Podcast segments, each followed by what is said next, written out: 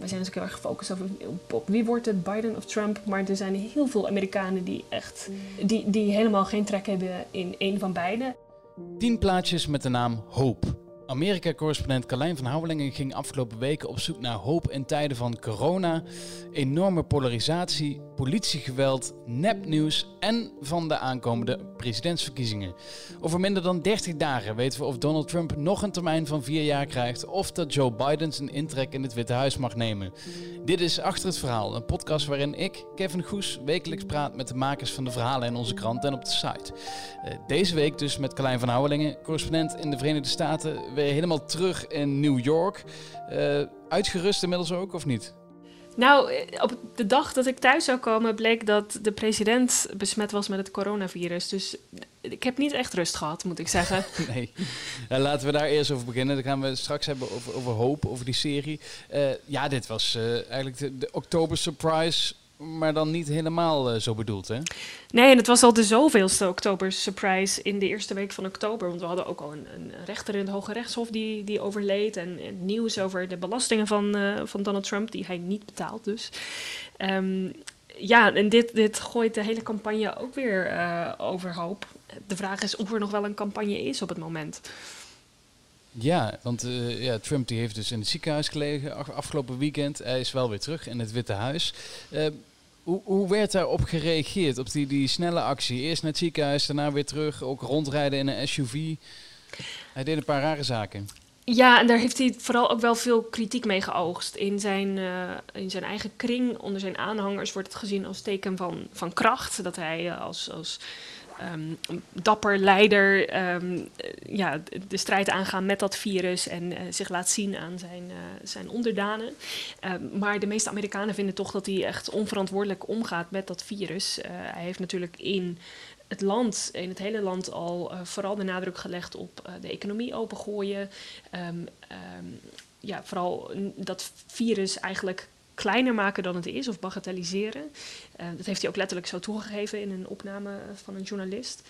Um, en nu blijkt hij dus in zijn eigen Witte Huis ook niet de juiste voorzorgsmaatregelen te hebben genomen. En toen hij eenmaal ziek was, uh, ging hij er toch nog steeds vrij laconiek mee om. Hij um, zat inderdaad in de auto om langs zijn aanhangers te rijden. Wat dus betekende dat een aantal Secret Service agents met hem mee moesten in die auto. Er zat een chauffeur in die auto en Trump was een besmettelijke coronapatiënt op dat moment. Um, en dat ging ook zo toen hij terugkwam in het Witte Huis. Daar zag je vooral meteen beelden van hoe hij zijn mondkapje uh, afdeed. Uh, zojuist blijkt dat hij ook naar de Oval Office is gegaan. Terwijl de bedoeling was dat hij in uh, het woongedeelte van het Witte Huis zou blijven. om daar in quarantaine te blijven de komende dagen. Um, dus er zijn veel Amerikanen die toch ja, eigenlijk zuchtend toekijken hoe de president hier uh, met het coronavirus omgaat. Ja, je zou zeggen dat uh, als je het zelf hebt, dat je de China flu, of hoe die het deze week noemt, uh, toch serieuzer zou nemen. Maar dat valt mee. Nee, zijn boodschap blijft toch um, hij, hij, zei het letterlijk in een video uh, die hij heeft opgenomen toen hij uit het ziekenhuis kwam. Wees er niet bang voor, het is allemaal niet zo dramatisch. Um, hij vergeleek het opnieuw met een gewone griep, wat gewoon niet waar is. Er overlijden veel meer mensen aan het coronavirus dan aan een gewone griep in een gewoon jaar. Um, maar Trump gebruikt eigenlijk uh, zijn eigen ziekte nu juist uh, op, een, uh, op de omgekeerde manier. Hij zegt, zie, ik heb het allemaal doorstaan en het valt allemaal best mee. Uh, dus um, maak je niet druk, we gaan de economie weer, weer op stoom brengen. Ja, hij was niet de enige. Hè. Er waren ook een aantal andere Republikeinse senatoren die ziek zijn geworden, mensen om hem heen. Hoe, hoe, hoe groot is de schade? Ik heb het laatste getal van 18 gezien, maar dat verandert dus continu, omdat steeds meer mensen positief testen in, in, zijn, uh, in zijn entourage. Um, iedereen wordt daar nu erg in de gaten gehouden. Ook Mike Pence bijvoorbeeld, de vicepresident, die uh, moet gaan debatteren vanavond live op tv. Um, dus het is, ja, het is een beetje spannend. We hebben inmiddels zelfs ook een quarantainemaatregel voor de, de hoogste legerleiders, omdat een, een, een hoge uh, officier in de kustwacht positief blijkt, die ook contact heeft gehad met uh, de Joint Chief of Staffs. Dat zijn de belangrijkste mensen in de legertop. Dus ja, je kunt je afvragen wat dit betekent voor de nationale veiligheid van de VS als de complete top van het landsbestuur is uitgeschakeld. Ja, dat, dat wordt spannend. En ook op politiek vlak. Hè. Jij zei, hoe gaat het nou verder met, met deze campagne? Nou is er één debat geweest tussen Trump en Biden. Nou ja, debat, je kan het meer uh, een moddergooiwedstrijd noemen. Ze moeten volgende week weer een debat. Uh, gaat dat nog wel door, denk je? Het is op dit moment uh, onduidelijk. Trump heeft gezegd dat hij gewoon wil debatteren. Um, maar ja, hij, hij zegt dat alles goed gaat. Maar we weten ook dat het coronavirus vrij onvoorspelbaar is. Dus het is niet helemaal gezegd dat hij, um, dat hij helemaal uh, op de weg naar herstel is. We, kennen de verhalen van patiënten die weken later toch weer met, met zware klachten zitten. Um, Biden heeft gezegd dat hij niet wil debatteren als Trump nog corona heeft. Um, in de eerste beelden van Trump die terugkwam naar het Witte Huis, zag je toch dat hij, dat hij naar adem hapte. Dus ja, de vraag is hoe hij zich uh, voelt op 15 oktober, um, of hij besmettelijk is. Het is een beetje um, ja, up in the air, zoals de Amerikanen zeggen. Het is nog onduidelijk hoe dat verder gaat. Nou kwam Biden ook niet heel erg goed uit dat eerste debat. Dus hoe minder hij aan het woord komt, hoe beter, of niet?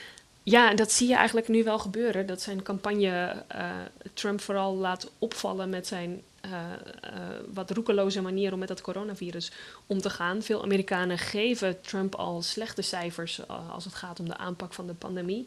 en hoe meer nadruk daarop ligt, hoe beter dat is voor Joe Biden. En um, ja, Joe Biden was inderdaad geen ster in dat debat, maar um, het verhaal daarna ging vooral over Trump die continu uh, iedereen die op dat podium stond onderbrak. Um, en dat is natuurlijk goed voor Joe Biden als we, uh, als we vergeten dat hij zich daar ook niet helemaal uh, soepel uitredde soms. Vanavond dus dat debat tussen Biden en Harris. mogen we daar wat meer vuurwerk van verwachten? Gewoon wat betere discussie bijvoorbeeld? Je zou hopen van wel, hè? en ik denk ook dat, uh, dat we dat wel kunnen verwachten. Mike Pence bijvoorbeeld is een heel ander type dan, uh, dan Donald Trump. Het is een, een, een kalme man, en, um, een man die zich profileert als nou, de volwassene in het Witte Huis... die daar uh, wel verantwoordelijk optreedt en um, um, de touwtjes stevig in handen heeft. En maakt soms wat grapjes over Trump, die een wat ongeleid projectiel is. Hij is ook tegelijk heel loyaal aan Trump. Maar op een debatpodium is hij absoluut niet hetzelfde type. Kamala Harris um, kan wel eens een heel interessante debater worden. Zij uh, is in de Senaat echt opgevallen met heel scherpe ondervragingen. Zij is voormalig aanklager en weet dus als geen ander hoe ze een punt moet maken in een rechtszaal. Uh, en dat is een vaardigheid natuurlijk die je in een debat goed kan gebruiken. En dat kan de peilingen dan ook wel weer uh, misschien wat meer richting Trump wijzen. Want als je de laatste peilingen ziet, dan zeg je 57% Biden, 41% Trump. Ja, dat wordt toch uh, spannend. Ja, de, uh, die 57%, dat is echt een, een, een, uitzondering. Dat komt heel weinig voor dat iemand in de presidentsverkiezingen in peilingen zo ver voor staat. En, zo'n groot aandeel van, van de kiezers uh, ja, achter zich krijgt in deze momentopname. Dat moeten we erbij zeggen. En het is één peiling. Ik hou altijd het gemiddelde van peilingen aan, omdat het een wat uh, genuanceerder beeld geeft. En dat staat op het moment op 51% voor Biden, wat ook um, ja, echt een flinke voorsprong van, van 9 procentpunt is. Um, dan moet je wel bij zeggen dat is het nationale gemiddelde en dat telt niet in de verkiezingen. Dus uiteindelijk zegt dat niet zoveel. Het gaat om de uitslagen per staat. Um, maar ook in de swing states, de staten die echt de doorslag gaan geven, is de trend toch dat de meeste peilingen erop duiden dat uh, Biden daarvoor ligt. Um, dat dachten we ook in 2016, dus ik zeg het er elke mhm. keer weer bij. We ja. moeten daar niet te veel conclusies aan verbinden. Uh, maar deze week um, doet Trump het echt niet goed. En we, ja, we hebben nog een, uh, een week of vier te gaan tot de verkiezingen, dus dat kan inderdaad ook weer opschuiven. Normaal gesproken schuift het wat dichter naar elkaar, um, dichter op de verkiezingen. Ja, ja, dat moeten we afwachten. Uh, wat jij afgelopen maand gedaan hebt, daar heb je al even aan gerefereerd. En ik zei het ook al in de inleiding. Je bent uh, naar tien plekjes toe geweest in Amerika die Hope heten, in, in tien verschillende staten. Um, eigenlijk om op onderzoek uit te gaan hoe mensen nou uh, erin staan hè, voor de komende 3 november. hoe ben je op dit idee gekomen? Ja, het, alles was een beetje hopeloos in, in de VS. Ik schreef heel veel deprimerende verhalen over de toestand van, van Amerika. En de pandemie uh, bleef maar om zich heen grijpen. En er was een, een regering die daar niet per se adequaat op reageerde. Uh, economische problemen. Ik zag het hier om de hoek bij mij uh, in de wijk in New York, waar gewoon twee keer per week een, een, lange rij staat voor de voedselbank bijvoorbeeld. Um, alle verhalen over. Um, uh, protesten, alle, alle berichten over uh, protesten met heel veel woede die vervolgens ook weer uit de hand liepen. Er vielen doden bij protesten tussen um, verschillende uh, mensen uit verschillende kampen, links en rechts. en dat, dat, ja, die, zelfs die politieke verschillen werden dus dodelijk. Dus um, het gaf mij een, een hopeloos gevoel, persoonlijk. en ik wilde dus weten of Amerikanen daar ook zo, nou um, zwaarmoedig van zijn ja. geworden. Um, en um, dus ben ik uh, gaan nadenken over wat de beste plek zou zijn om, om dat te peilen, om, om een thermometer in die, uh, in die Amerikaanse samenleving te steken. en ik heb op mijn koelkast een, uh, een magneet uit Hope, Arkansas. Ik ben daar ooit in het museum geweest, in het geboortehuis van Bill Clinton. en die bracht me dus eigenlijk op het idee om eens te kijken of er meer steden en dorpen zijn die Hope heten. Uh, en daar blijken er heel veel van te zijn. Sommige zijn, nou, zijn meer spookdorpjes en daar is weinig meer van over. Maar ik heb er uh, uit, ik geloof dat er meer dan twintig zijn. Ik heb er tien uitgekozen mm. um, uh, om daar te gaan kijken hoe Amerikanen um, tegen de verkiezingen aankijken. Maar ook in het algemeen tegen de toestand van hun land. Of ze hoopvol zijn, hoe hun leven eruit ziet en hoe de sfeer is in het land. Ja. Ja, want het merendeel wat je meekrijgt in Europa van, van Amerika komt toch uit of Californië of uit New York. Dit is wel een heel dit is het echte Amerika wat je nu opgezocht hebt. Ja en nee, uh, het is absoluut, het is een compleet andere wereld dan New York, maar het is ook een bubbel. Um, mensen in, in die small towns waar ik ben geweest, de meeste hopes waar ik was, uh, zijn klein. Um, zij kijken naar de grote steden met een schuin oog van ja, dat, dat, dat is niet onze wereld. Ze leven, hebben een heel andere manier van leven. Uh, maar de meeste Amerikanen wonen in steden. Uh, en um, ja, je kunt dus ook. Um, je kunt niet zeggen dat een van de twee het echte Amerika is, want ze horen er allebei bij. Ja, wat, wat ben je tegengekomen? Vertel eens iets, uh, iets bijzonders wat je meegemaakt hebt.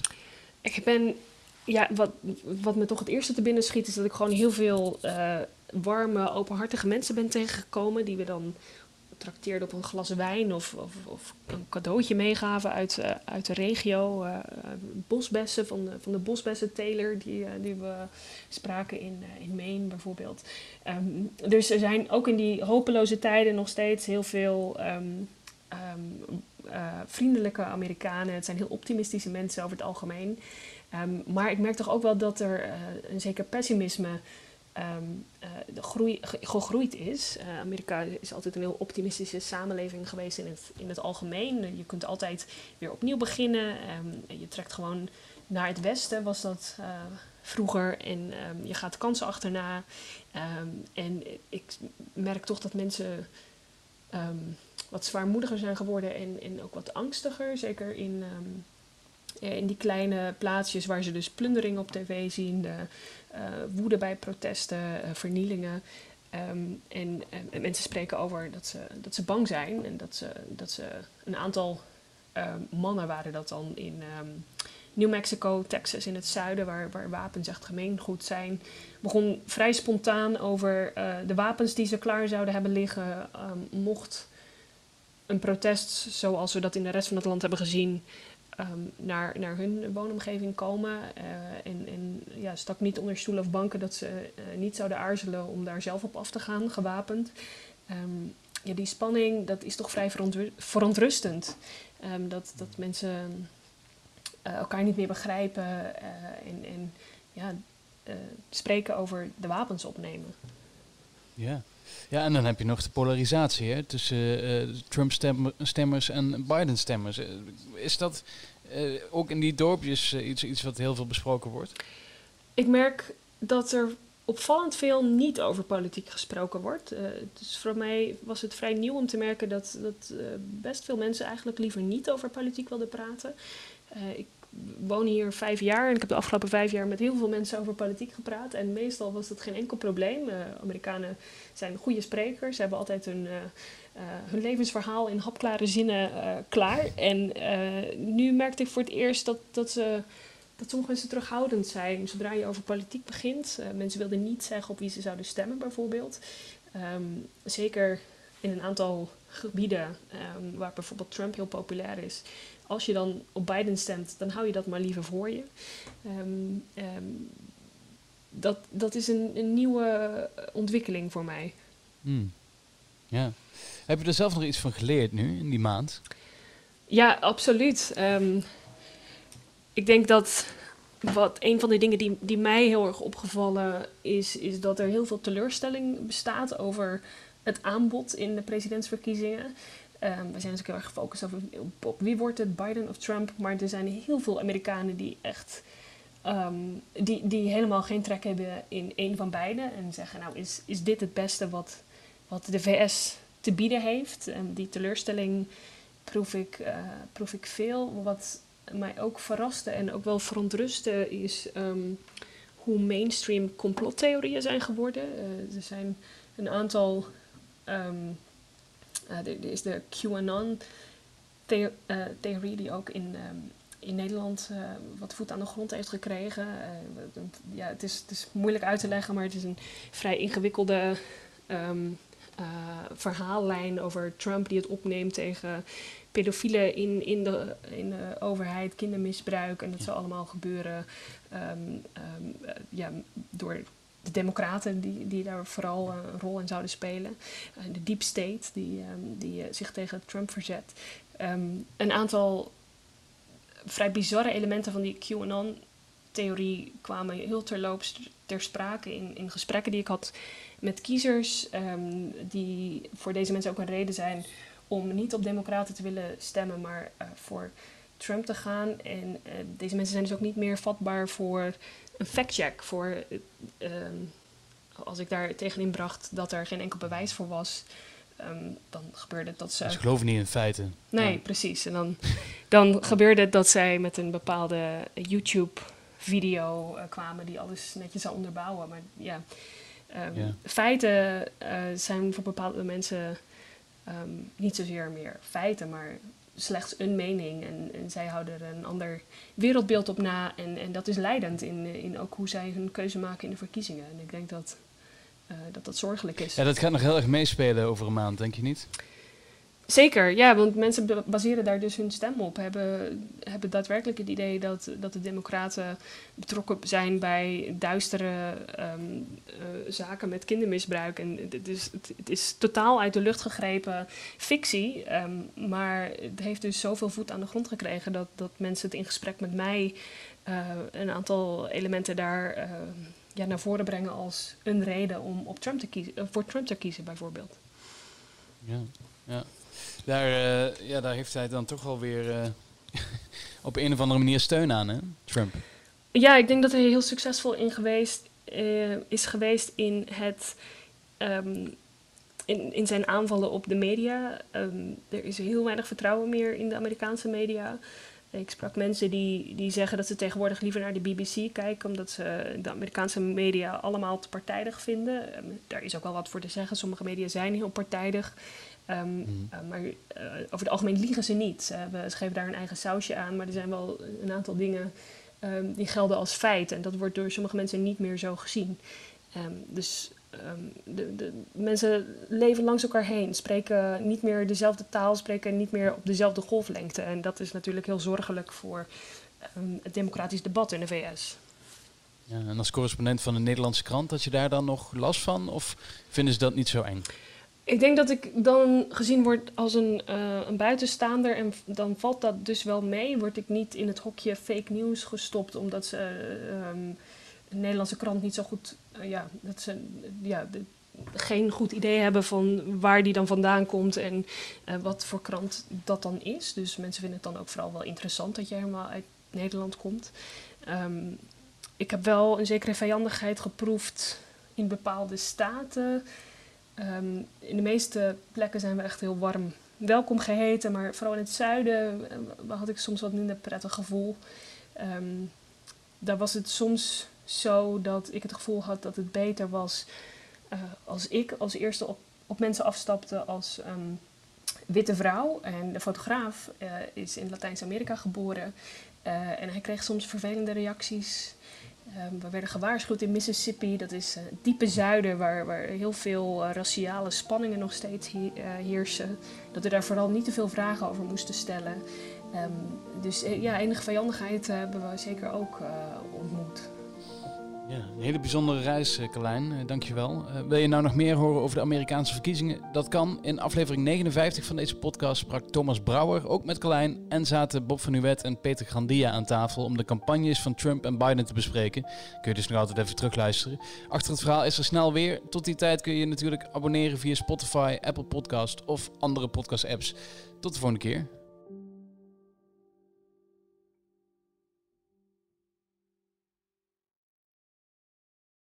Luister nu naar de nieuwe podcast Je bent jong en je vindt wat. De podcast waarin jong Nederland zijn mening geeft over wat de afgelopen weken is gebeurd in Nederland en de rest van de wereld. Iedere twee weken praat ik, Roel Maalderink, met ze over de actualiteit. Ik zie heel graag mensen een beetje grapjes maken in de klas en een beetje je vinger opsteken. Maar juf, dat klopt toch helemaal niet? Weet jij er iets van en je idee laten zien? Ja, waarom ben ik aangehouden en niet de rest hier. Want er fietsen ook andere mensen langs en natuurlijk echt geen antwoord. Het is ook zo, je voelt helemaal mee met die mensen. Want het zijn allemaal mensen die best wel snel zijn afgevallen in die andere afleveringen. Ja. Abonneer je nu op Spotify of Apple Podcasts.